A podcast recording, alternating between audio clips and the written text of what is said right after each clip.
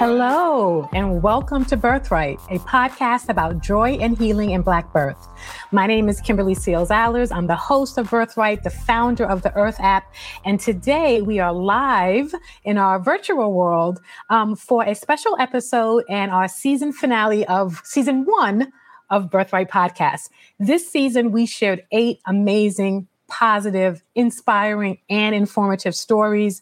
Um, and this is our second restoration episode. That's a special episode where we host storytelling and healing, um, where we speak with two uh, birthing people who have had a traumatic birth experience, let them sit down with a therapist or healer um, and begin their healing journey you know, one thing is clear we cannot continue to normalize the trauma and pain that resides in our Black birthing space. All of it has historical context, and many, for many of us, it's multi generational. But we must heal we must heal and we must honor ourselves as worthy of healing and that this should not be our legacy. This should not be our norm. Um, and so today I am honored to host a demonstration of what healing can look like for Black women and birthing people. And thank you all for being here. Today, we have two brave mamas and a committed therapist who are here to help us do the work um, and help us and show us how it can be done.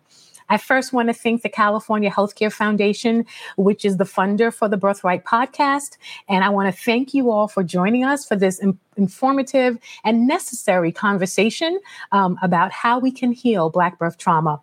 First, with us, I want to introduce Nneka Symister. Nneka has been our uh, in house therapist for season one of Birthright. She's a licensed social worker who has two decades of experience helping individuals and families build and strengthen their relationships with themselves and others. Her work includes supporting diverse populations, including LGBTQIA community and self harming young adults. But she also specializes in women and couples who suffer with perinatal mood and anxiety disorders, miscarriage, and loss. She's the founder of My Local Therapist, LLC, uh, where she provides mental health services in New York. And you can follow her at Nneka underscore Symister, S Y M I S T E R, on Instagram. And then I'm excited to introduce you to our uh, first mama, our first birthing person with us today, Amisa Brewer Hoffman, who is a combined medical and public health master's student at Columbia University. Um, she enjoys Pilates, warm weather, and a good picnic. That's important to know. And academically, she has an interest in radiology and wants to improve health outcomes uh, for, my, for minoritized infants and birthing folks. And she's going to be starting her radiology residency this fall. She lives in Washington Heights with her husband and her three month old son. We're so excited to have Amisa here. We thank her for sharing her story to be of service to our community. And we thank Nneka for um, her continued work. And then we'll bring out our other mama, but we'll start with Amisa. Thank you both for joining me. Good afternoon. Thank you so much for having me. Um, it's always an honor to work with you and Birthright. So thank you. Thank you. Amisa, how are you feeling today? I'm feeling all right. I'm really excited to be here. So thank you for having me. Okay, good, good, good. Well, I wanted to start by offering an opportunity to share with our audience um, your story. What happened to you during the birth of your son, who's now almost three months old, um, and to tell us how you're doing. So the floor is yours. Tell us your story.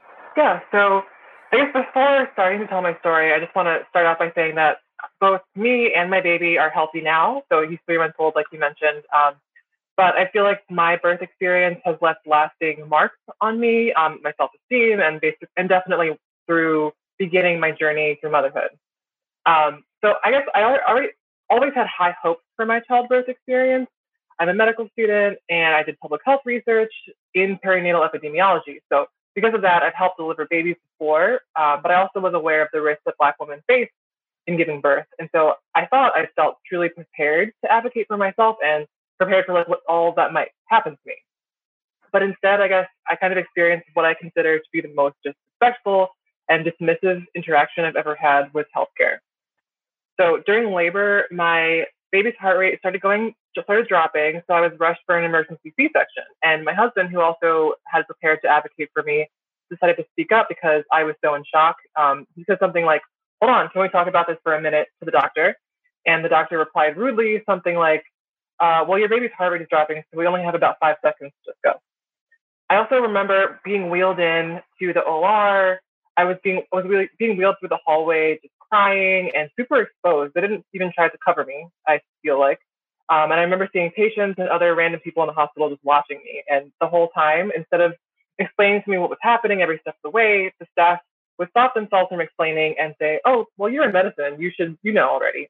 And I think it goes without saying that you a patient being a patient is always a different experience, no matter what your knowledge or academic history or anything like that is. Being a patient is definitely a vulnerable position to be in. So I feel like I was kind of dismissed and kind of just seen as a body. And I definitely would have found comfort in them explaining things to me just like they did to everyone else, but I was not afforded that luxury. And a resident, I should I should add, a resident even assumed that I would participate in a research study because I was also in medicine. So she didn't ask my ask to participate. She just um, enrolled me. The most devastating part I should mention was hearing my baby cry once he was born. I was so happy and expected them to put him in my arms. Um, he was behind the drape because I was in the operating room getting the C-section. But instead, they whisked him off to the to the NICU without telling me or my husband. Um, and no one mentioned this to us for like several minutes while we were waiting for them to hand him over to us. And I didn't actually have a chance to see him for six hours. Because he was in an incubator in the NICU, I wasn't even able to hold him for three days. I was able to, of course, look at him through the glass walls. Um, and because of that, I wasn't able to initiate breastfeeding. And he was given formula without consent in the NICU, which was really, really upsetting to me. And um, no one came to me to help teach me how to pump or to hand express milk in order to feed him. Instead, he was just given formula. And during those six hours, I really just remember the six hours where I couldn't, where I hadn't seen him at all. I just remember crying and crying and crying. I felt like my baby was a stranger to me. I didn't know what had happened. I kind of, I felt like I must still be pregnant because nothing has really changed. And even now, I cry thinking about how he had been alone for those six hours and just untouched for so long. And also during that time, I wrote him a letter about what we'd both been through. So for my birth experience, I had really pictured it being a collaborative experience between me and my baby, working to get him through the birth canal, and then it would end with us being able to hold each other. But I feel like my birth happened to me instead of me being an active participant in it. And I feel like I didn't really have any agency over anything. It was completely different from my from how I originally planned. And I guess I even asked my husband to rip up the printed out copies we brought of the of the birth plan because the thought of finding it later while unpacking my hospital bag was devastating. My plans had all gone out the window. Plans for skin to skin, plans for breastfeeding, um, everything that I prepared for up until that point had felt totally pointless, and I felt stupid for thinking, or stupid thinking back to the months and months and months of preparation I'd done for a vaginal delivery, the exercises, the breathing, the aftercare products I had waiting at home, they all went to waste essentially. And in all of this, I guess I felt mostly disappointment in myself and shame. I avoided telling family and friends that I had a C-section, mostly at first because I didn't want people to worry and I didn't want um, to cause a whole fuss. I just wanted to get make sure that me and my baby were stable before making any announcements to people. But I also realized later that I'm kind of I've been ashamed to tell people because I feel like my body failed to labor and I didn't want it to be true, and telling people about it would make it true. And so, right now, um, something else I wanted to mention is that my three month old he has colic, so that just means he cries a lot more than the average baby, and he cries for several hours a day. And even though I know this isn't the case based off my medical understanding of colic, I sometimes worry that it's because of his traumatic birth and his time in the NICU, and I blame myself at times. And what hurts me the most right now is this guilt and the worry that something I did or either the care that I received might have caused harm to my son. And I really worry about that every day. Wow, Amisa, thank you so much for sharing. I'm so sorry that you had that experience. Um, you know, for someone who's in the medical field, they made a lot of assumptions and you probably received less information um, and were treated even more poorly because of assumptions versus them giving you more information. Um, thank you so much for sharing. I'll let Nneka, you know, fully respond to what you said today. But thank you so much. Of course. Thank you. Thank you so much um, for sharing as well. I said it's interesting. There's so many layers there is one piece about you know having a birth plan and it not going the way you want. But I think that's very, very separate from your providers not being respectful and talking to you through the process and it being collaborative. And I think that has nothing to do with your body at all. Um, and so it's a bit disheartening to hear you've taken on that responsibility and that guilt of something that you really had nothing to do with, right? Um, I think you framed it very well in saying, you know, the birth happened to you and it wasn't something that you really was a part of. Um, mm-hmm. And I can also understand the correlation or the wonder, at least, if the colic or the discomfort that he's having has anything to do with um, you know, his, his first experience. And it definitely has a lot to do with your first experience, right? Not being able to hold him, not being able to have skin to skin. Three days is a really long time. Um, six hours is a really long time after birth without any information. And so I'm curious to know, um, although I'm extremely grateful that both of you are healthy and well, um, I'm curious to know how you've been able to process or manage um, the trauma that you've experienced, right? I mean, it's interesting. I hear a lot of women talk about not sharing um, having C sections because of this whole idea of quote unquote natural birth, right? And, and mm-hmm. what that means. And, you know, especially when you're well read and you think you've done all the information, you've done all the things to get all the information. One is an example that you cannot read everything, right? It's like every book is so different. You can read all the books and still never know what can happen because you're not the only person in charge, right? Um, and so I'm, I am not shocked, but extremely disappointed with the way you were treated. Um, and so what Kimberly said with them not giving you information, not only because they just made a lot of assumptions, but I think the blind idea that we're doctors and you shouldn't question us, and we should automatically understand that we're making the right decision, so we don't have to tell you, um, is really prevalent there, which is problematic. So I'm happy that you wrote him a letter. That is something I would definitely have suggested, um, writing a letter to your son. But what else have you done um, since, if anything, that has been helpful or not helpful? So I the first person that I told was my sister, and this was probably four or five days after I'd given birth. Um, and I remember I wasn't able to get through the whole story without crying. And I guess I told that story 15, 20 times since then. And each time it's gotten a little bit better. And I think just kind of putting it out there, putting it, allowing other people to hear it, whether or not they respond in an appropriate way or respond at all, is just helpful. I found that to be helpful, sharing it, letting people know that it happened. It makes it less of a scary thing um, and something that is dark and so that I want to hide, it kind of makes it more acceptable, or not acceptable that that happened to me, but it makes it um, my feeling negative about it acceptable. I feel like my feelings are validated when I tell other people about it. Do you feel there's some um, normalcy around it? And what I mean by that have you heard? Um, can you hear me? Has there been any responses like this has happened to me as well? um, I, I usually hear when people tell their stories, they're not usually the only ones that have experienced something. Maybe not the exact same thing, but some kind of um, variation of you know their birthing plan not happening the way they expected. Yeah, I definitely have felt that way. Um, the I'm, I'm in a virtual moms group, and we had the first session. We told our birth stories, and of course, it got very emotional. And the the running theme throughout all of them was that we all had something we were a little bit disappointed about or felt like could have gone differently. And that definitely made me feel better to hear that other people had had similar experiences to me. Um, because up until that point, I felt alone and even isolating myself by not telling other people what happened definitely wasn't helping. Uh, did you remember everything or did it come back to you in pieces? It definitely came back to me in pieces. Um, I don't know if that's just because of the like medications I was on, you know, for the for go, undergoing a surgery, or because it was just I was I was crying a lot, right? So I wasn't actually fully present when doctors were coming in, nurses were coming in, people were talking to me. Mostly my husband was talking um, to them and trying to help me communicate with them because I was very shut off from what was happening.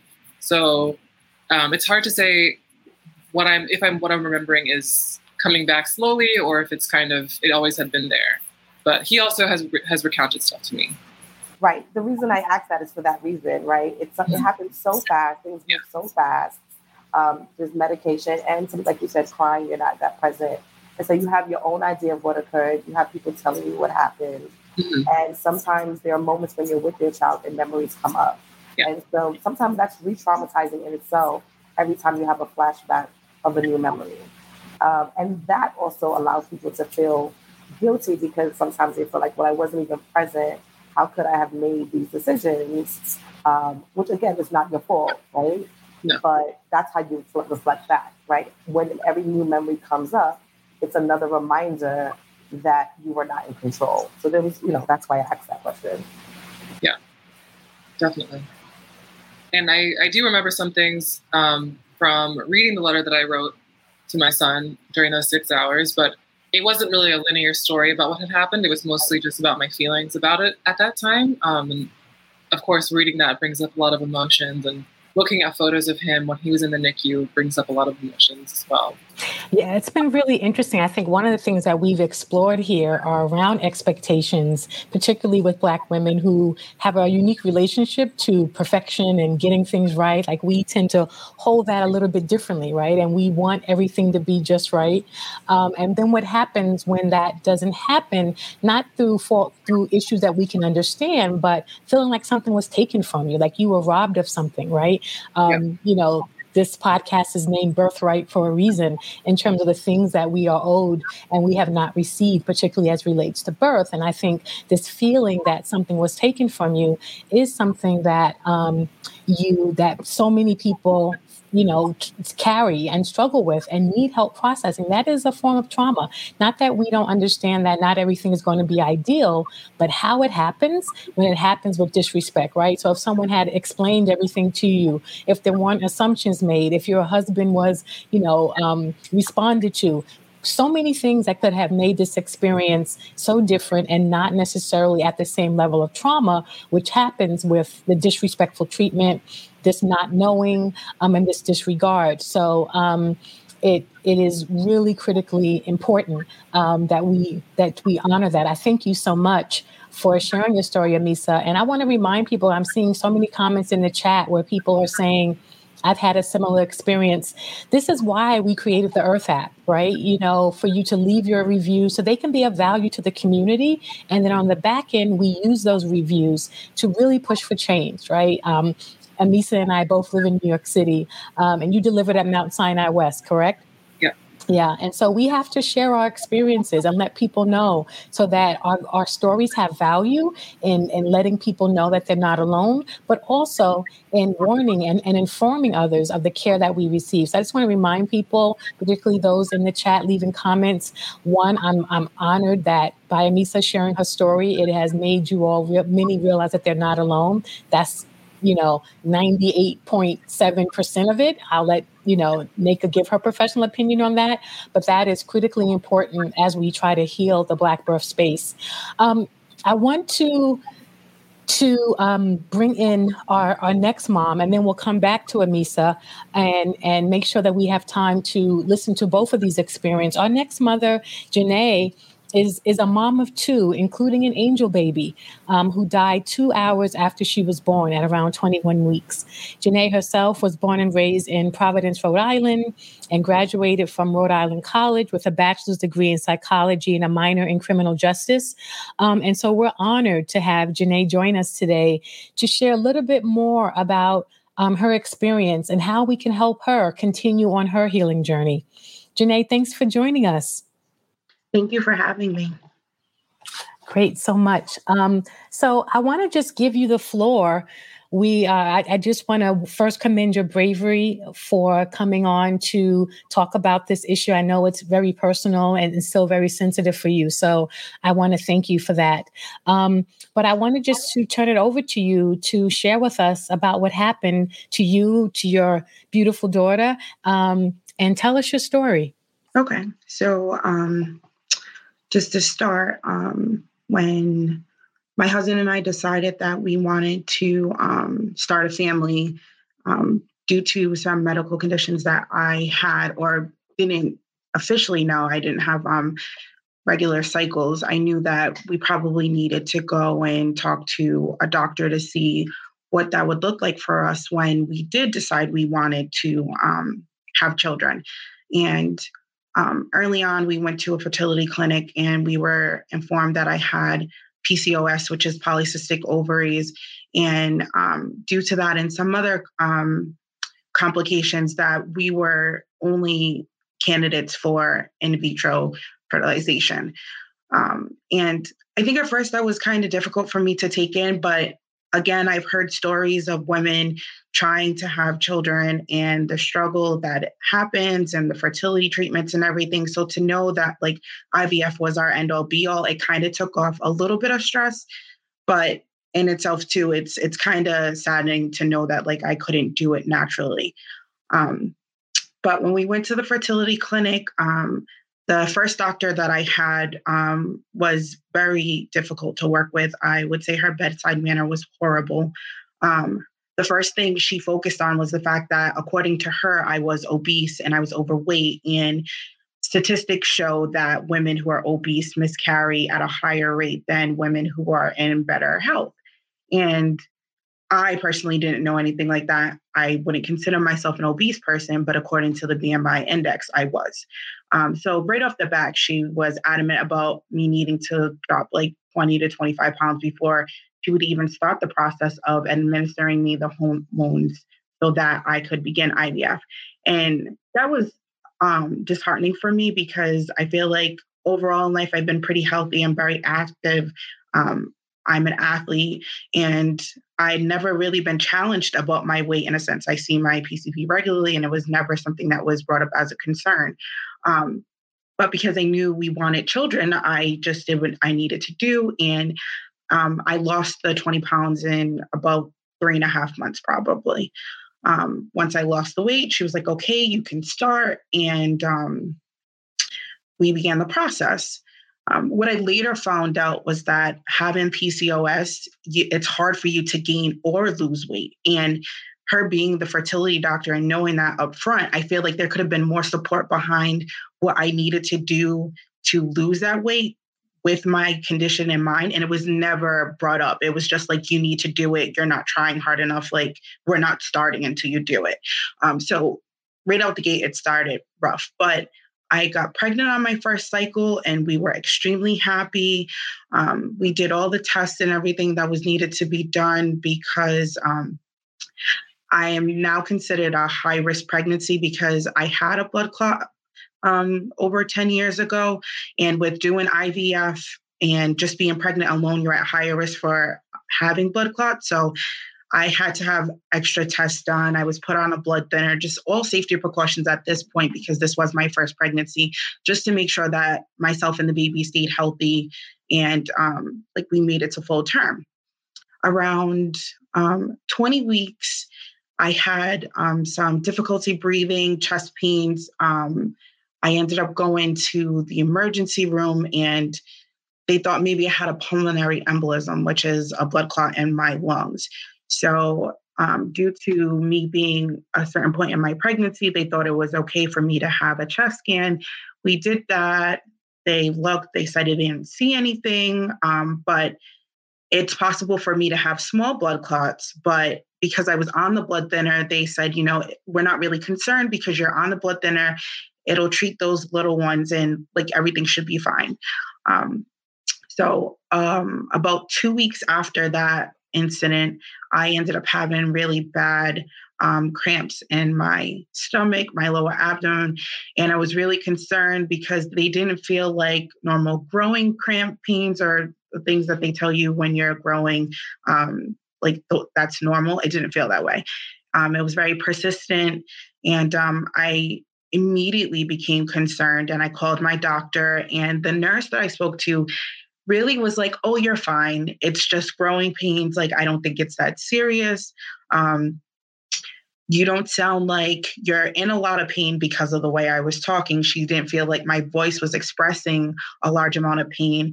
And I got to a point where I had to really say her, like, I want the doctor to call me back because it was after hours. And um, she said, okay. But at the time, I honestly didn't think she was going to have him call me back because her whole attitude was so much like brushing me off. Um, but my doctor called me back and um, he probably called me back in about 10 to 15 minutes. And at that point, I was very scared. So I was crying. I was expressing a lot of concern. And he too said he didn't think that it was anything serious, but he wanted me to go to the emergency room so I could be checked and that would cause um, peace of mind for me. At the time, um, my car was in the shop. My husband was at work. My mother was at work. I didn't have anybody to bring me, and I, I wasn't told to go via ambulance, so I didn't think it was that big of a like turn around for me to get there. Um, so I had my friend's boyfriend bring me to the hospital because that was the only person who was available. And when I got there, um, the first thing the receptionist asked me was, Well, are you having contractions? And I'm like, I've never been pregnant before. I couldn't even begin to tell you what a contraction feels like. And um, she kind of gave me this look like, like I was wrong for saying what I was saying, but I'm I'm scared. I'm being honest. I'm in tears, and I kind of felt like I was just pushed along and not really a, um, was presented as being of a concern. It was kind of just like, oh, okay, well, go sit there. Um, and I also remember I wasn't wearing my wedding band at the time because my fingers had swollen up. So I came in and presented as a single Black mother. And um, when I got into the triage room, there was a lot of doctors coming in and out. They put the heart monitor on my stomach, and I could hear the baby's heartbeat. She was moving around. Her heart rate was healthy. It wasn't in distress. So there was no concerns for her. So at that point, I kind of felt reassured, but no one was telling me anything. I had multiple nurses, resident doctors, um, the covering doctor come in and everybody was checking me. I had like three vaginal exams at that point. They were checking my cervix, but no one was actually telling me that this is what they were doing. And so it got to a point where I had to ask, and I was like, um, So can someone tell me what's going on? And a nurse came in and she was like, I think we should wait until your doctor gets here. No one told me my doctor was even called and that he was on his way. So that alarmed me. And then another nurse came in and she said to me, you know, you have a partner or someone who's supporting you through this pregnancy that can come with you. And I was like, yes, I have a husband and he's not here right now, but do I need to call him so that he can come? Because he's at work. And she's like, Yeah, I think you should have somebody support you right now. But no one wanted to tell me why I needed support. Um, so at the time, until my husband could get out of work, my grandmother and my sister came and they sat with me, but they really still weren't saying anything. Um, and it wasn't until my doctor came, which thankfully was the same time my husband arrived, and they told me, like, well, you're at this point, I think I was three or four centimeters dilated, and I was a little shy of 22 weeks, and that was concerning. I don't know all of medical stuff about pregnancy, but I knew that was something to be concerned about, but no one was saying at that point, like, your baby is at risk of being delivered and not surviving. It was just like, well, this is what's going on. We're going to see if we can give you some pain medication to relax yourself. And if all works well, we'll put a stitch in your cervix and you can go home and like everything will be fine. Um, that wasn't the case though. The pain medication didn't help. Um, I probably lasted about two to three hours after they administered it before I went from being three to four centimeters dilated, dilated to about eight or nine centimeters dilated. And that point, they told me, like, we're going to have to deliver your baby. So, of course, now I'm in tears. I'm distraught because I know it's too early for my daughter to be born. Um, the doctor made it very clear to me that, according to Rhode Island law, you cannot administer the steroid to help develop their lungs until they're 23 weeks. And I was just 22 weeks at that point. Um, so I was really scared and I felt like I don't want to lose my baby. I want to do whatever I possibly can to keep her in. And that's exactly what I did. Um, they broke my water. A ton of blood and blood clots came out. So it was determined that there was some type of blood clotting issue that was causing me to go into um, premature labor. Um, but when that happened, my cervix went down to maybe like one or two centimeters. So in my mind, I thought, okay, maybe we can still save this baby. Maybe she can stay and like they can do whatever they need to do and we'll still make it a couple more weeks for when it is safe. And um, I don't remember everything in the process that was going on, but like I got prepped for a blood transfusion because I had lost so much blood when they broke my water and I was still continuing to lose blood. And um, they were giving me medicine to induce my contractions so that I could open back up and they I could push her out. And it just there was a lot of going on. There was a lot of movement, and um, I was sitting there holding, or what I felt like was holding her in, and um, my husband came over to me, and well, he was standing next to me the whole time, but he leaned over into my ear and he said. I need you to let her go so that you can stay. And I think just hearing the despair in his voice and the emotion, I let her go. And um, I delivered her. I don't remember any of it. Um, apparently, she was placed in my arms. And then um, she was placed with my husband, and she survived for about um, two hours before they said she passed because she had a heartbeat the whole time, but she wasn't fully breathing because her lungs weren't developed.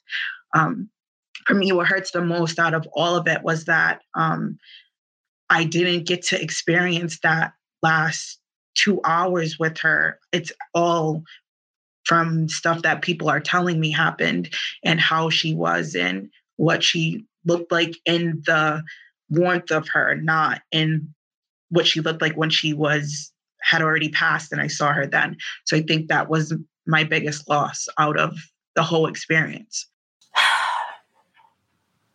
Janae, what was your daughter's name?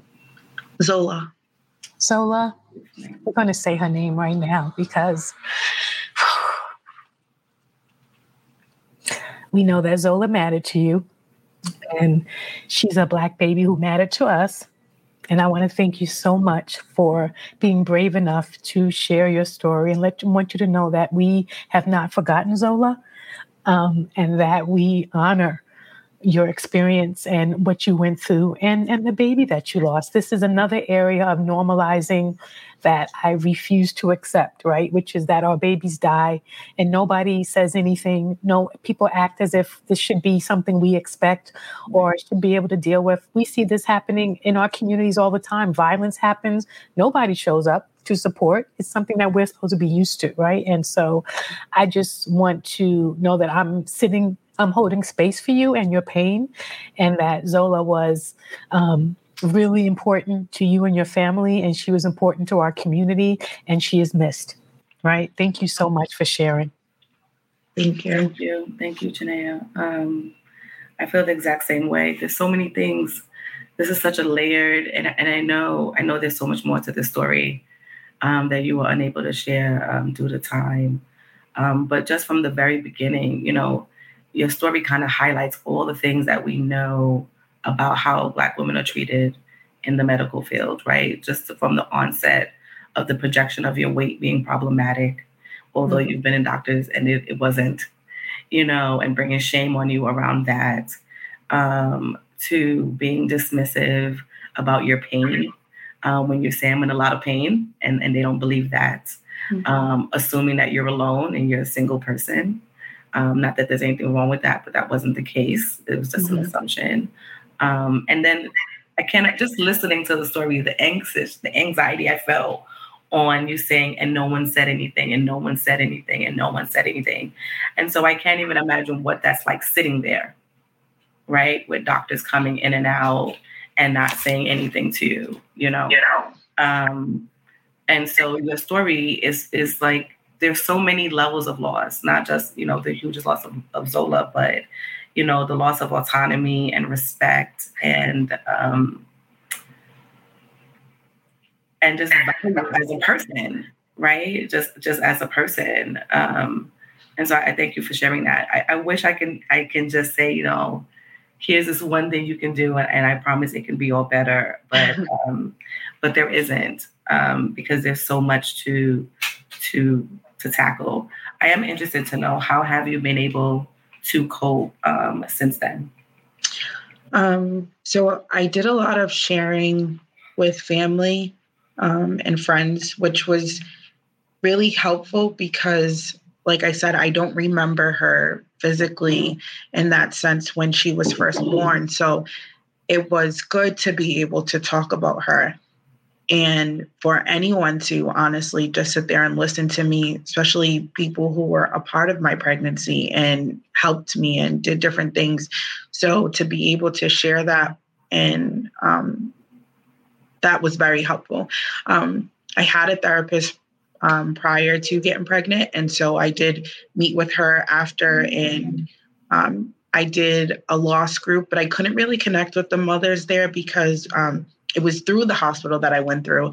And so no one had the experience that I had at the hospital, but we all had the loss part. And I think it was hard for me because they were so comforted comforted in the moment of what they were going through where i feel like my husband and i and my mother because she was present as well we didn't get that same support and um, I was also the only Black and Brown face that was present in a lot of those groups. So it was really hard for me to connect with them on, multiple levels.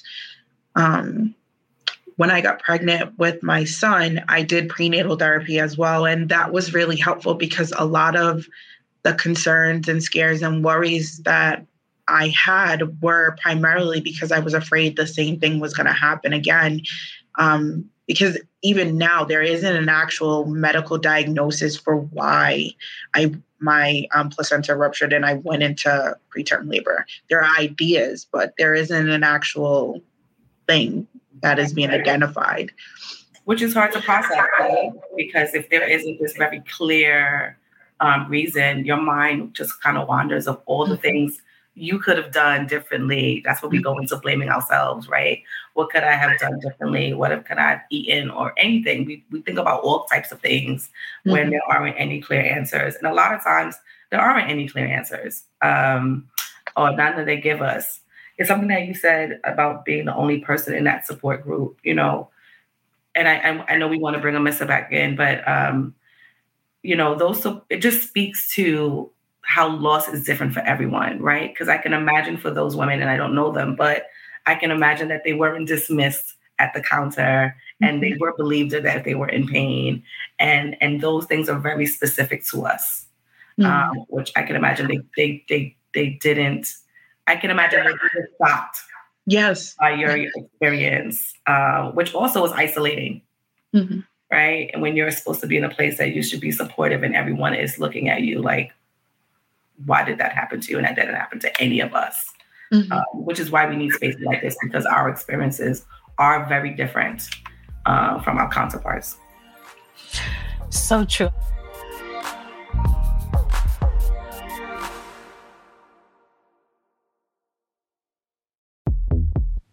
Did you know that racism and bias in care has been directly linked to the Black maternal and infant mortality crisis?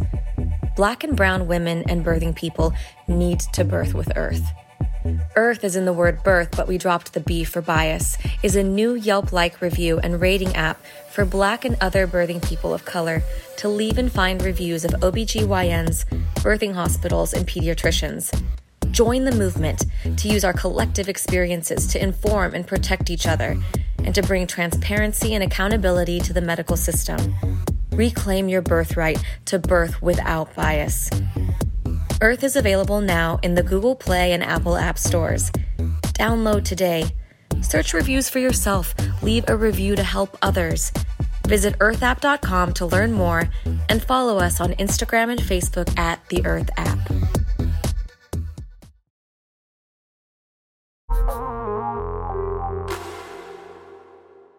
I want to bring Amisa back and, you know, also just honor, first of all, this is why groups like Shades of Blue, the Shades of Blue Project, Sisters in Loss are so important. Want to give them um, a proper shout out for the work that they're doing to create spaces for us to have these conversations about loss um, and to heal with people who look like us.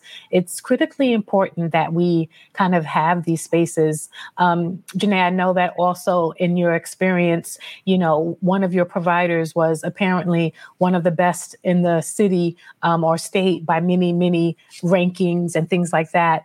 Um, can you tell us a little bit briefly just around that expectation and how that paired with your actual experience when you did your due diligence, thought you had one of the best doctors?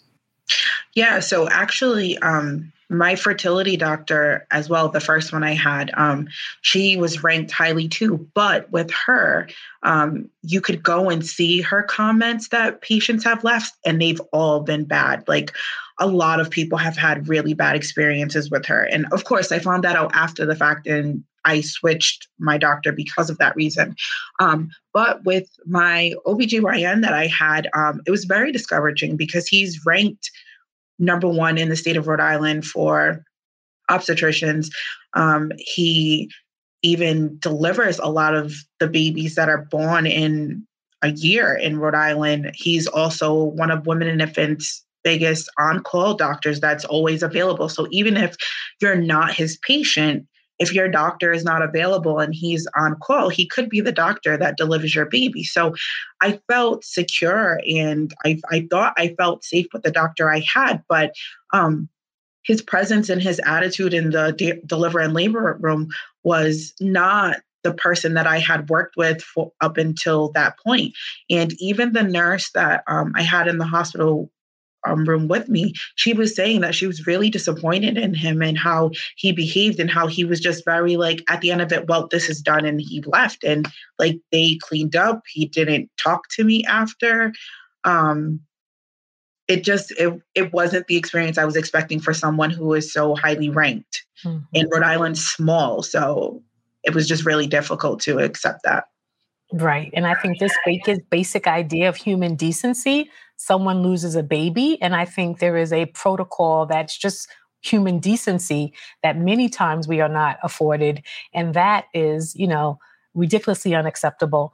Um, Nick, I wanted just to, you know, speak to Amisa's and Janae's kind of I you know theme around disrespect, right? Like you know to feel like they were in a um, an experience and did not even get common courtesy, basic human decency, certainly in Janae's situation, um, and and how you can heal from that level of harm when you're in an experience that is so you know so pivotal like everybody wants to recall it with some sort of joy you know right. but anytime you want to think about it and and you can't hide hide the reminder you have to smile at that baby every day right you know and so right. well, what is mean, the process for finding that joy I mean, I think there's two separate things, right? I think I think for like Amisa, she has a healthy baby and, and that joy is there. And I know Janaea has a, a, a, rainbow baby and that joy is there. And so I, I want to kind of separate that from the individual, right? That's always going to be there. And and to be quite frank, I don't want to give any false expectation that this is not going to be hurtful 30 years from now. Right? It is, right? It's a traumatic experience. Anytime you talk about it, you're going to feel that tinge, right? You're going to be tearful because a lot of it had nothing to do with you. Right. And I think that's the most important part is recognizing for both of you, what I think is really difficult is that both of you were really intentional about being advocates for yourselves and doing the research and being well read. And so I can understand feeling like I've done everything, or I'm hoping that both of you can walk away and recognize that you did everything that you could possibly do right? No one can know everything and do everything.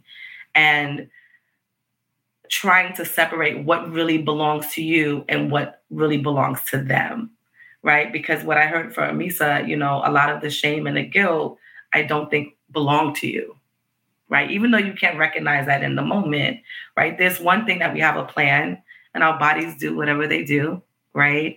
And and there's a part of that we really don't control, that is extremely and very separate from your providers not talking to you, not explaining anything to you, being dismissive to you, being disrespectful to you. And that can be anger towards them. That should not be internalized into what did I do wrong, right? Because again, these people go to work, they, they get their degrees, they're people too. They may have been amazing to someone else at one day and they didn't show up for you, you can't, you're not psychic. You can't foresee that. So I think the first thing I would always recommend is separating what belongs to you from what belongs to them and not taking it all in into like, this is my fault. I should have done this because that is usually the go to, right? I'm in control. This is my body. I should have known, right? Um, why didn't I do this? Why didn't I ask this? Especially when you find out things after the fact uh, we tend to say we should have known. It's so easy in hindsight to say that. And I think that's the biggest thing I want people to think about, like really being honest with yourselves and having some what we call reality testing questions. Like, could I have really known that? No. Could you have known that there were blood clots? No. Right? Um, could you have known that there would need to be a C section? No. These are not things you could have known that, or they wouldn't talk to you. Um, you, you can't foresee those things and really trying to separate the two if that makes any sense. How do you how do you feel about what Nneka is saying, Amisa and Janae? Um, I appreciate what you said. I think it's definitely the truth in that it wasn't my fault, it wasn't Janae's fault, what happened, and it's really easy to blame yourself or to kind of feel like you as it is your body, you should have done something or should have known something. And it's just like that's that is the default. You're correct about that. It's just really difficult, easier said than done to kind of acknowledge what actually happened. Yeah. So you know, um, what I would suggest, I know, I know both of you did some therapy. I don't know if you did therapy specifically to your birthing experience, um, which is very separate, which I will always recommend, right? Because it is so layered, um, and it is not something that you can forget about. A question I wanted to ask really quickly before I give any more recommendations How did you guys feel about going back to your follow up appointments? Because that's really when you're triggered, right? When you have to go back to the place or to the providers or to the hospital that failed you. Um, for me, it was really difficult because it was kind of like, okay, so this didn't work out we're going to do tests and figure out what exactly went wrong um, with my obstetrician. With my fertility doctor she called me and was just like i'm sorry you lost your baby and i refused to meet with her if i was going to go back to that facility and i let them know why i was not working with her again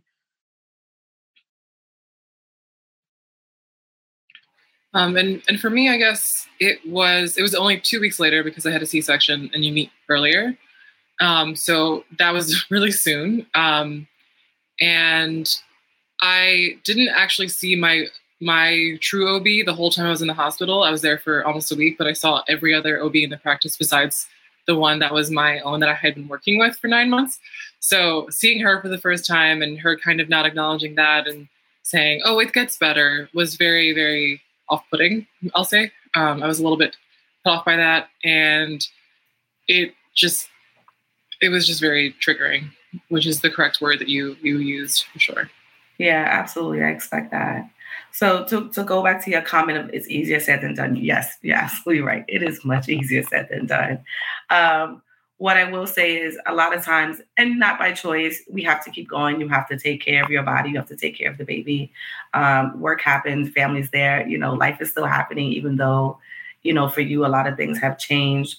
But really, you know, this sounds weird, but like scheduling space to grieve, right? Literally setting time aside. I know that a message you wrote to your son, but setting time aside to write down the different parts of the loss right? Because it's so layered. To write down the different, you know, the, the different things that occurred so that you can separate the two. Right. And that's how you make it easier. Because when it's all flowing in your mind, no, you're right, you're right. You can't. You know, what's yours, what's theirs, or whatever. But if you really set maybe once a week, 30 minutes, you know, you guys have full lives, um, to say, you know what, this is just about me, right? It has nothing to do with the love of my family or my child.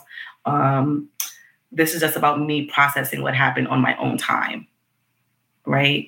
30 minutes, you know, I just really want to talk about or write about, you know, what the doctors didn't do right or what I wish would have occurred or what was, you know, really something I could have done or couldn't have done and how I felt, right? And just giving space to it is a really good place to start to start separating the story, right? And that's not for you to share with anyone else, okay? Um, this is really just for you you don't really even have to keep it, quite frankly. You can burn it when you're done and throw it away. But it really is about just setting aside time to process it so it just doesn't come up, you know, when it's triggering and then you don't know what to do with it. And a lot of times what happens, especially if, you know, you have a healthy child or you have a second child, we tend to say, but I'm happy. I have my family now. It's it's been three months ago. It's been six months ago. It's been two years ago.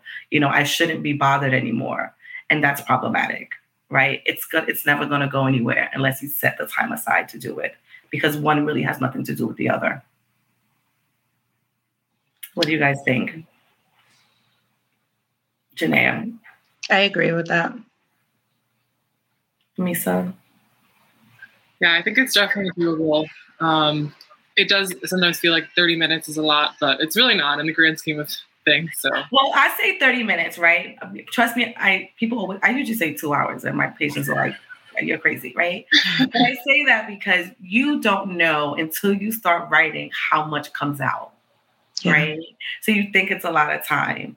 Um, but guess what? Even if you do it in 15, that's fine. You don't have to force yourself to utilize the entire time, but at least you have an end time. You have an exit. You can say, this is my scheduled time for this uninterrupted. Whether I utilize all of it or not is fine, but I promise you, you will. Um, you know, um, it is. It just feels like this is accomplished. I'm not dismissing it. I'm, I'm. I value what happened. I value my feelings and my process, and I'm going to give space to it. Mm-hmm. And I think that's so important because we're talking about, you know, the systems not valuing us and, and undermining us and, and um, minimizing our experience. But we can't do that to ourselves, right? We shouldn't be doing that to each other. So many times, I'm sure, I mean, so you share, and people like, but your baby's healthy and you're fine. And they try to minimize it as a way of helping you feel better. Or they may say, Janae, or well, you have a healthy son now, you know? And so, you know we, we have to reject that from others but also we have to honor ourselves mm-hmm. by saying what happened to me really hurt me and i need to honor myself by taking the 15 minutes a week um, to to process it to write about it to to share it to do something. Um, because if not we're just perpetuating the thing that's been put upon us. right? Yeah. because i know for a lot of people too they're like well i don't want to keep saying the same things people don't understand. And just for clarity, when people usually say, well, you know, your baby's healthy, it's not because it's because they can't hold the space. People deflect. It's really about them. It's not about you. Okay. They can't hold the space. They don't know what to do and how to comfort or what to say. So it's easier for them to then say, but you should be fine. So I think once you're clear about that, it's easier to handle too. That that really has nothing to do with whether or not you should be feeling differently. That has more to do with the person and how they're able to hold space for you or not. Mm-hmm, mm-hmm. Right. Um, yeah, this has been so powerful, so important. I want to kind of open up the conversation a little bit um, because we have a few folks who would like to join and share their experiences. And I'm sure Janae and Amisa holding space for them uh, would be incredibly powerful and supportive. Um, at first, I want to invite into this conversation Mystique Hargrove. Mystique is um, a uh, she's known as the Black Birth Healer on Instagram, um, but she is a radical newborn care, postpartum, and lactation specialist. Uh, her pronouns are she, they, and she is the CEO and creator and owner of um, the Black Birth Healer. And she really does a lot of uh, serving our communities through healing, using Caribbean healing practices, herbs, empowerment, and radical love which is more of that is needed. More, please. Um, if we can have more radical love, that would be awesome. So I want to first invite Mystique into our conversation and say hello. Hi, hi everyone. Thank you so much for joining. Um, and then I know we have Sherelle who's backstage who wanted to join us for to share a story. And while we're getting Sherelle up, Mystique, I just wanted to welcome you and see if you had any thoughts for Janae and Amisa after hearing um, their stories? Yes. So, first of all, I would like to uplift and amplify, and this is where the radical love comes from your story, your experience, but yourself as a whole. Um, your experience and you bravely sharing, you know, publicly, you know, what you went through um, and still going through, still processing that it's powerful, um, especially you know in our community. A lot of us, uh, people of color, Black community, Black and Brown, we hold it in. We've been taught to just hold it in, deal with it, and keep it moving, um, sweep it under the rug. You know, you know, you can't, you don't have time for weak moments as a Black parent or a Black and Brown parent or mama, and it's it's like a it's critical time to flip that. I always say i flip tables. It's time to expose and say we need to create more spaces of healing to openly and be unapologetically raw. You know having those moments of saying that me my experience me sharing it me going through it um going through therapy and taking the steps um, in my healing um, it's validated and it should be validated. So um, you guys are amazing. I always I always give props when props are due because when it comes to this this healing, therapists like us, healers like us, it's not on us. It's not all about us. It's about y'all with y'all is healing. So, you know, every step you take you definitely value yourself. We don't do that enough with ourselves um, as parents, as women, as bodies, Black bodies especially. We don't do that enough. We don't value ourselves. We don't take the time to say, I am honoring myself today, period, point blank. So just, I, I just, I hold space for you. Um, if you feel the need that you you can't hold the space for yourself, know that virtually, I'm holding that space for you. So, um, most definitely, your stories are definitely needed to be shared more because the more folks hear, hear this, the more folks relate and connect. I've seen comments saying, "Oh my goodness, I experienced similar, you know, a similar experience, similar situation," and that's that's also where the healing begins, not only individually but as a community as well. Thank you so much. I'm so excited that you're joining us. We have a few questions from the audience that we're going to take. We also have Sherelle who wants to join us. I want to take this time to make a really important announcement um, while Sherelle is, is, is getting ready to join us here in the stream. You know, we have for a long time as Black women been the backbone of the OBGYN field. They literally built the field using our bodies for experimentation. And it is time that we get what we are due right? And we have to repair and heal. And one of the things that I learned is that while we were here focusing on joy for the Birthright podcast, we can't have joy and healing without restoration and reconciliation. So I am so excited to announce the new uh, Restoration, the Healing Black Birth Fund, which will be a fund, a national fundraising campaign where you can donate. And we are going to be pairing mental health professionals of color, such as Mystique, such as Nneka, with Black birthing people who have experienced trauma.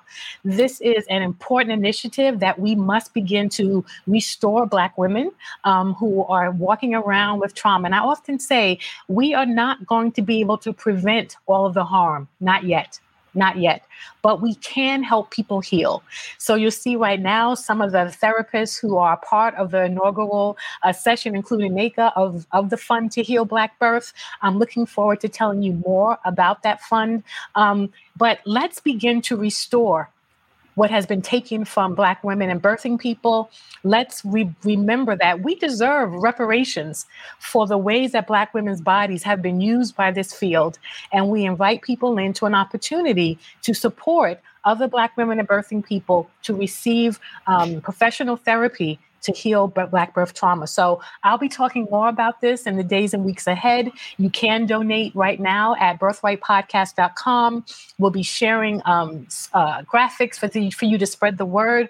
But it's time to heal and repair the Black birthing space and the people who have been in it. And I'm excited that we are a part of that. So get get ready to learn more about the fund to heal black birth which will directly pay therapists for their work to black birthing people. Um, right now i want to bring in sherelle um, to begin to hear her story and to share with us. And also for us to and i'll be taking questions. Hi sherelle. Thank you so much for joining. You got to unmute. It's uh, i'm, I'm going to get the t-shirt. I'm going to get the t-shirt yeah. Well, thank you for having me, and thank you for this platform. Um, eh, I'm I'm just at in awe of just the support, the love that's coming through um, from everyone part of it. Um, yeah, so thank you. I appreciate you joining. Did you have an experience that you wanted to share? Yes, yes. So my experience was similar to um, Amisa. where I went in. Um, so I, I have a two year old, and then I just gave birth to a son three months ago. Um, and I realized that I'm still trying to figure out my emotions. A lot of things trigger me um, that I didn't realize.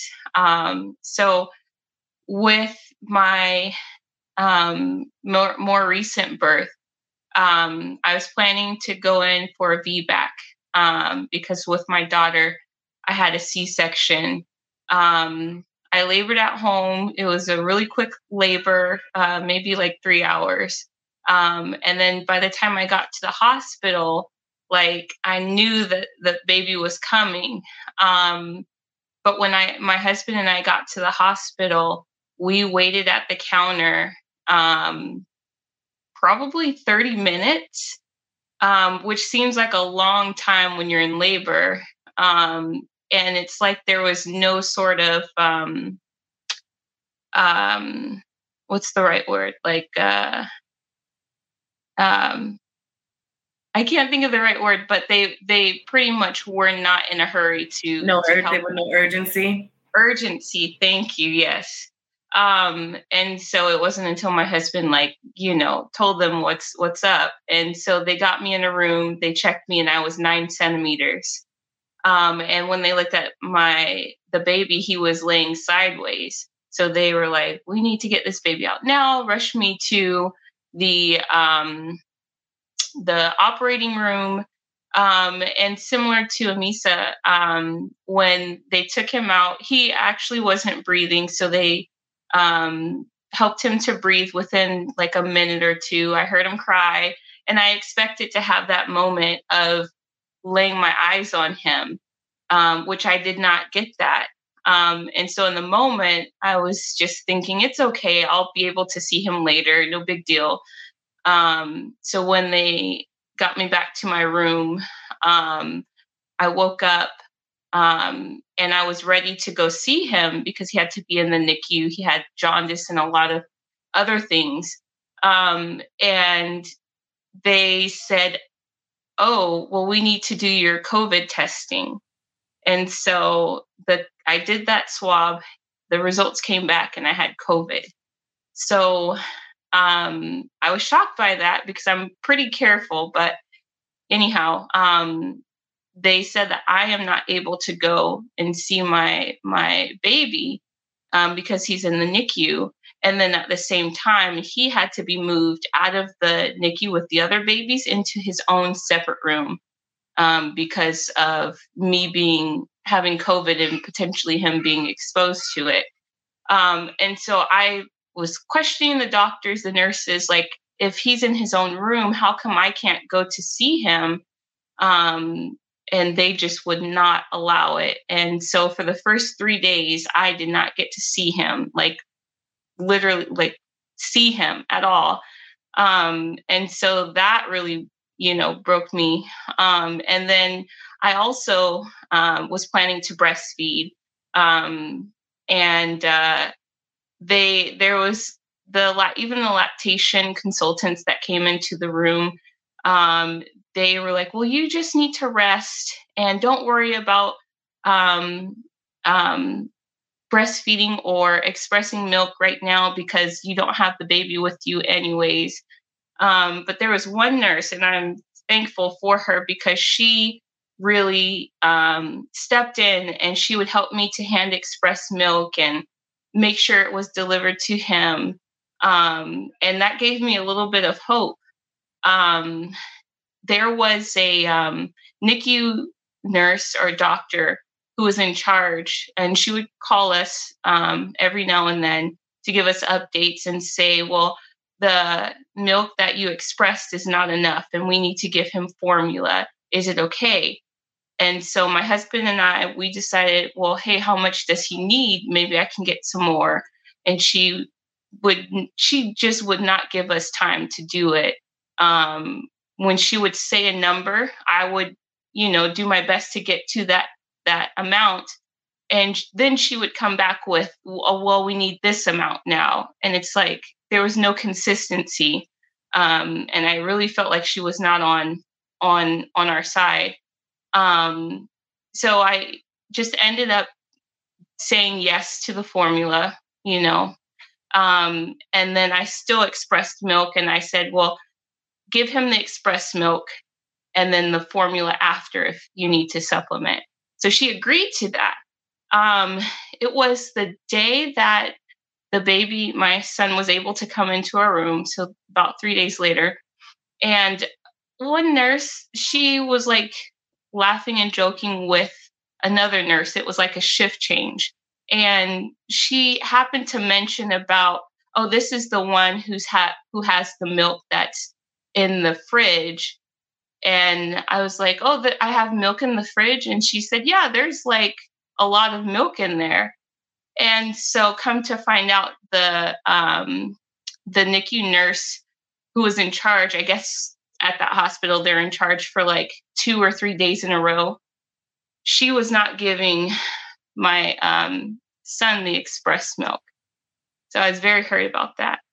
Um, yeah, and so there was a lot of other things, but I don't want to take up too much of the time. Um, I think those were the main two that really stick. Um, and you talked about um, the going back for um, the follow up appointment. Well, I guess due to COVID, um, my follow up appointment was over a video call, which ended up just being a phone call because the video quality. Um, and it lasted all of like maybe five minutes if I'm being generous. Um, and I thought that was very strange. Um, and um, so, anyways, I thought that was strange, and he didn't want to take the time to look at my incision. He just went based off of what I was telling him. Um, I didn't really get the opportunity to voice my concerns. But then after the fact, I talked with someone um, the lady who I had as my doula, but because everything went so fast, I didn't end up using her for birth.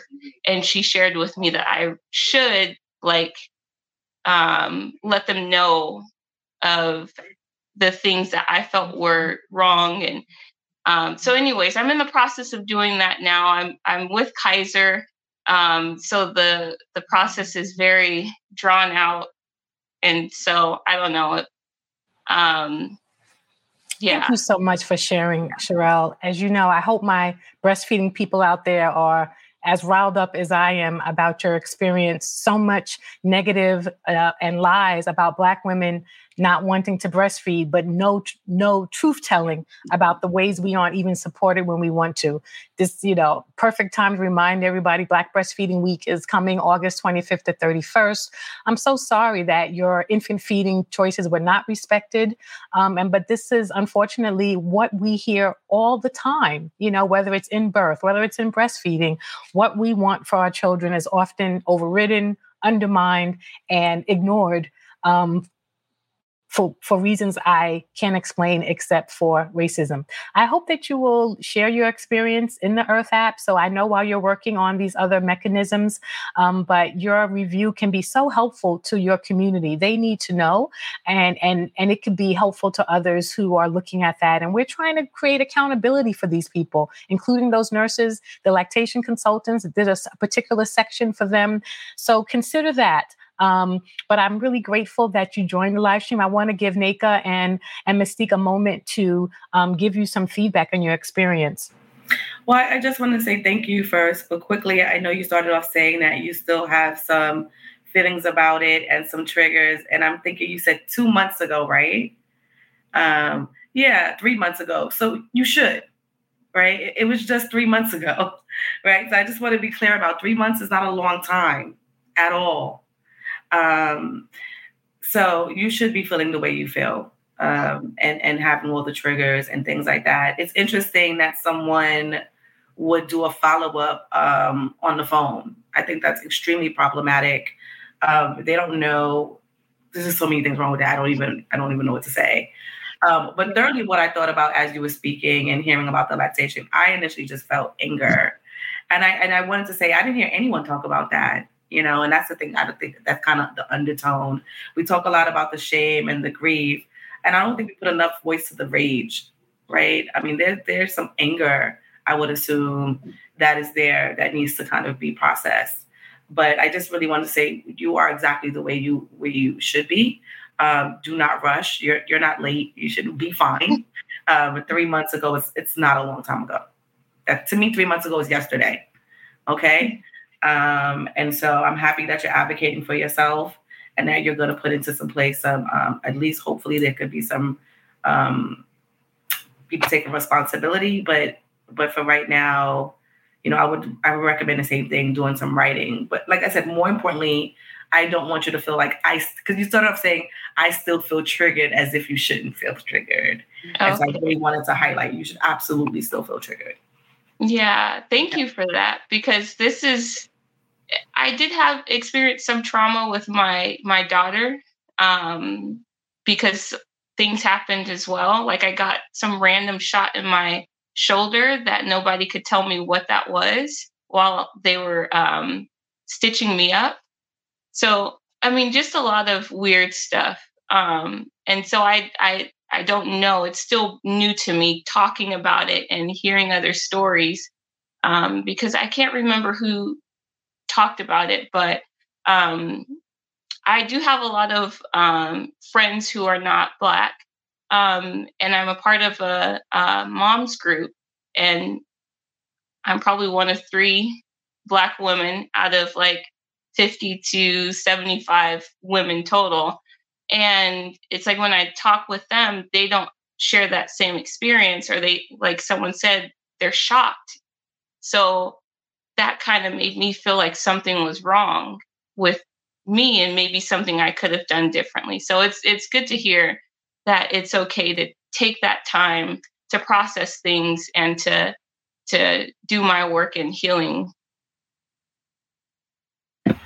um i want to say thank you for sharing your story but from the bottom of my entire spirit and heart like i feel so much deep i'm so sorry that you had to experience that because you should have not experienced that at all. And the inner birth worker in me, because I'm also a birth worker, I deal with I'm I I call it lactation, black lactation. I'm a black lactation professional. I felt the rage for you. Um because that was uncalled for, but I will say out of all the mess, out of all the um, shambles that you know you had experienced you are taking those shambles those pieces you putting yourself together. You're mm-hmm. doing the steps. Like i i am truly i don't even know you just met you.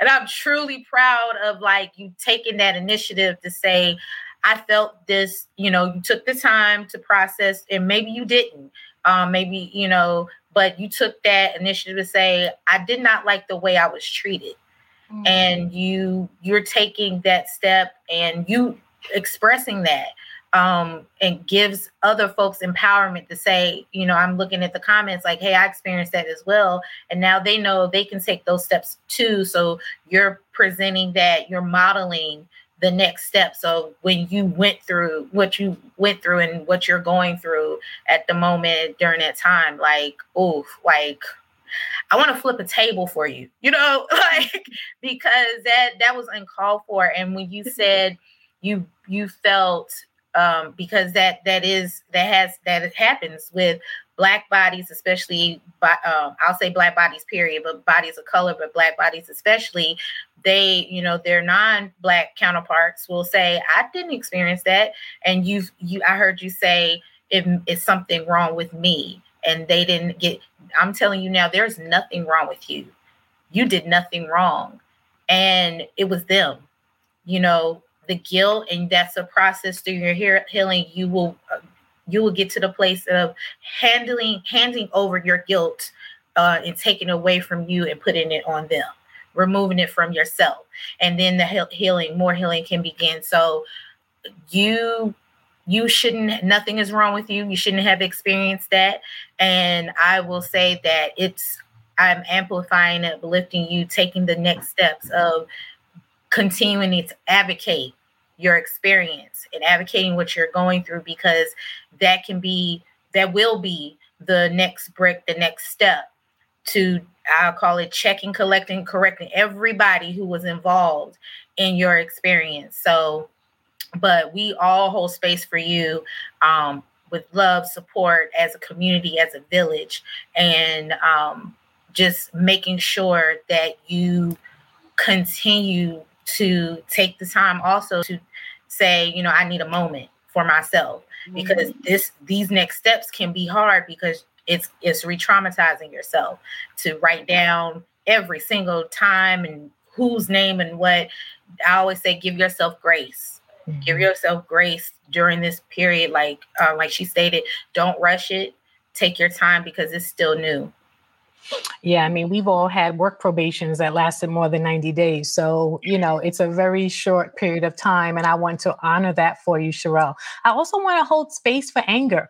You know, it's a complicated emotion for Black women because we're often afraid to be angry because we know that our anger could could cause a retaliation, right? Mm-hmm. Like we we aren't allowed and we're afraid of stepping into that angry Black woman trope. And so even when we have the right to be angry, we are suppressed sometimes because we're afraid to express it. That's, you know, that's that's that's not okay. And so I, I love that Nneka and Mystique both are speaking to the fact that we have a right to be angry, right? Um, and mm that we need to honor that.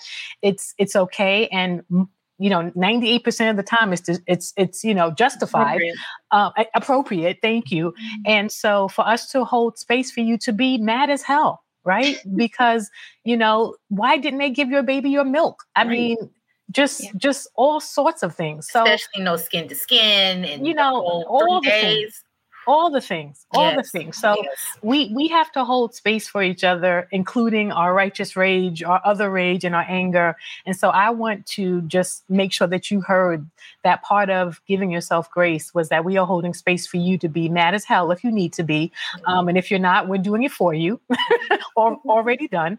Um, and that is allowed that we as black women need to be allowed to have the full range of emotions um, even anger you know, as was mentioned, sadness, grief, all of that, because right. we're not machines. Right. And just to quickly say, you know, and that may not have happened for you, for, but a lot of times that I've heard for a lot of women that they haven't advocated because they didn't want to be seen as such, right? Exactly. And so not only is that problematic, but we have internalized that. Hmm. We have internalized that anger means loss of control, which they're not one and the same. So I really just wanted to say that out loud. Just because you're angry doesn't mean that you no, are no longer in control right? And so we have to remember that because we have also been socialized to say, we don't want to be seen. I don't want anyone to label me. I don't want anyone to do this because I'm not that way, right? And it's mm-hmm. like, well, no one is that way, right? It's an emotion. Mm-hmm. you know what I mean? And so just to recognize that we shouldn't internalize as anger being a loss of control, they're, they're not interchangeable. Yeah, so important. I want to honor everybody's time. First of all, I want to let everybody know that tonight at 7 p.m., Nneka and Mystique will be joining me for an IG Live to further this conversation. I really want you to bring uh, questions um, and to that conversation because we're, we're going to be talking about how we can shift the narrative in our own communities. How can we make sure that we know that our pain, our anger, all of it is, is not something that we should be marginalizing and normalizing, and how we can reverse that which you know is something that was done to us but we often do to ourselves right now and that's that's a bit of unlearning that we can do as a people we want to hold space for each other. So maybe we'll get some tools on what to say when someone is sharing a story that's uncomfortable for you but necessary for them um, and to think about what we can do as a people to really start to hold space for this healing so that we can have true joy. I want to bring amisa and janae back out um, so excited to share with you about restoration, the Fund to Heal Black Birth. I hope you will learn more about it um, and that we owe it to the black to black women and the black birthing space to begin to heal the harm that was done historically and as you know continues to be done. I am excited that i have been able to host birthright um, season one. Many thanks to the california healthcare foundation for funding our first season. We are excited about the stories that we have to tell. We must reverse the doom and gloom narrative black maternal health. We have positive birth stories and even if we don't, we can heal. And we need to find our way to joy, even if that is not our initial experience in our birth. But we all deserve it. And I want us to bask in it, claim it as your birthright, and let's live and move toward that. Amisa and Janae, how are you feeling? Um, I'm feeling good. I'm feeling, oh, sorry. feeling lucky to be a part of this. Um, feeling like it's an amazing opportunity and definitely a needed, much needed one, as we've seen from all the comments people have added. Um, so I just want to say thank you for having me here for this, and I hope there'll be many more like this for others to be able to share their stories. Yes, thank you. I definitely feel good and supported, and it's nice to know that um, other people have experiences like mine, and I'm not alone. So you are not alone. You are not alone. And if anyone can get anything from our time today, that is the most important piece um, that our stories do have power. Um, and that when we share them, we can find healing. We don't have to hold on to shame and guilt. Um, and that there are folks who are holding space for you and your experiences so that we know that we are not alone. Um, and we're going to be holding space for Zola. Thank you so much for joining us. If you haven't caught up on all the Birthright episodes, for season one, please come back. Um, check out the Birthright epi- season one episodes. Go to birthrightpodcast.com. Check out the restoration episodes. If you're here on the YouTube page, please subscribe. Check out our videos. Um, follow uh, the Birthright Podcast on YouTube. So much to do. Check out our Birthright Podcast merchandise, which also helps support our work. I'm so grateful to the amazing women and birthing people and folks who have showed up through this season, in this episode, and on this mission that we can reclaim our birthright one story at a time.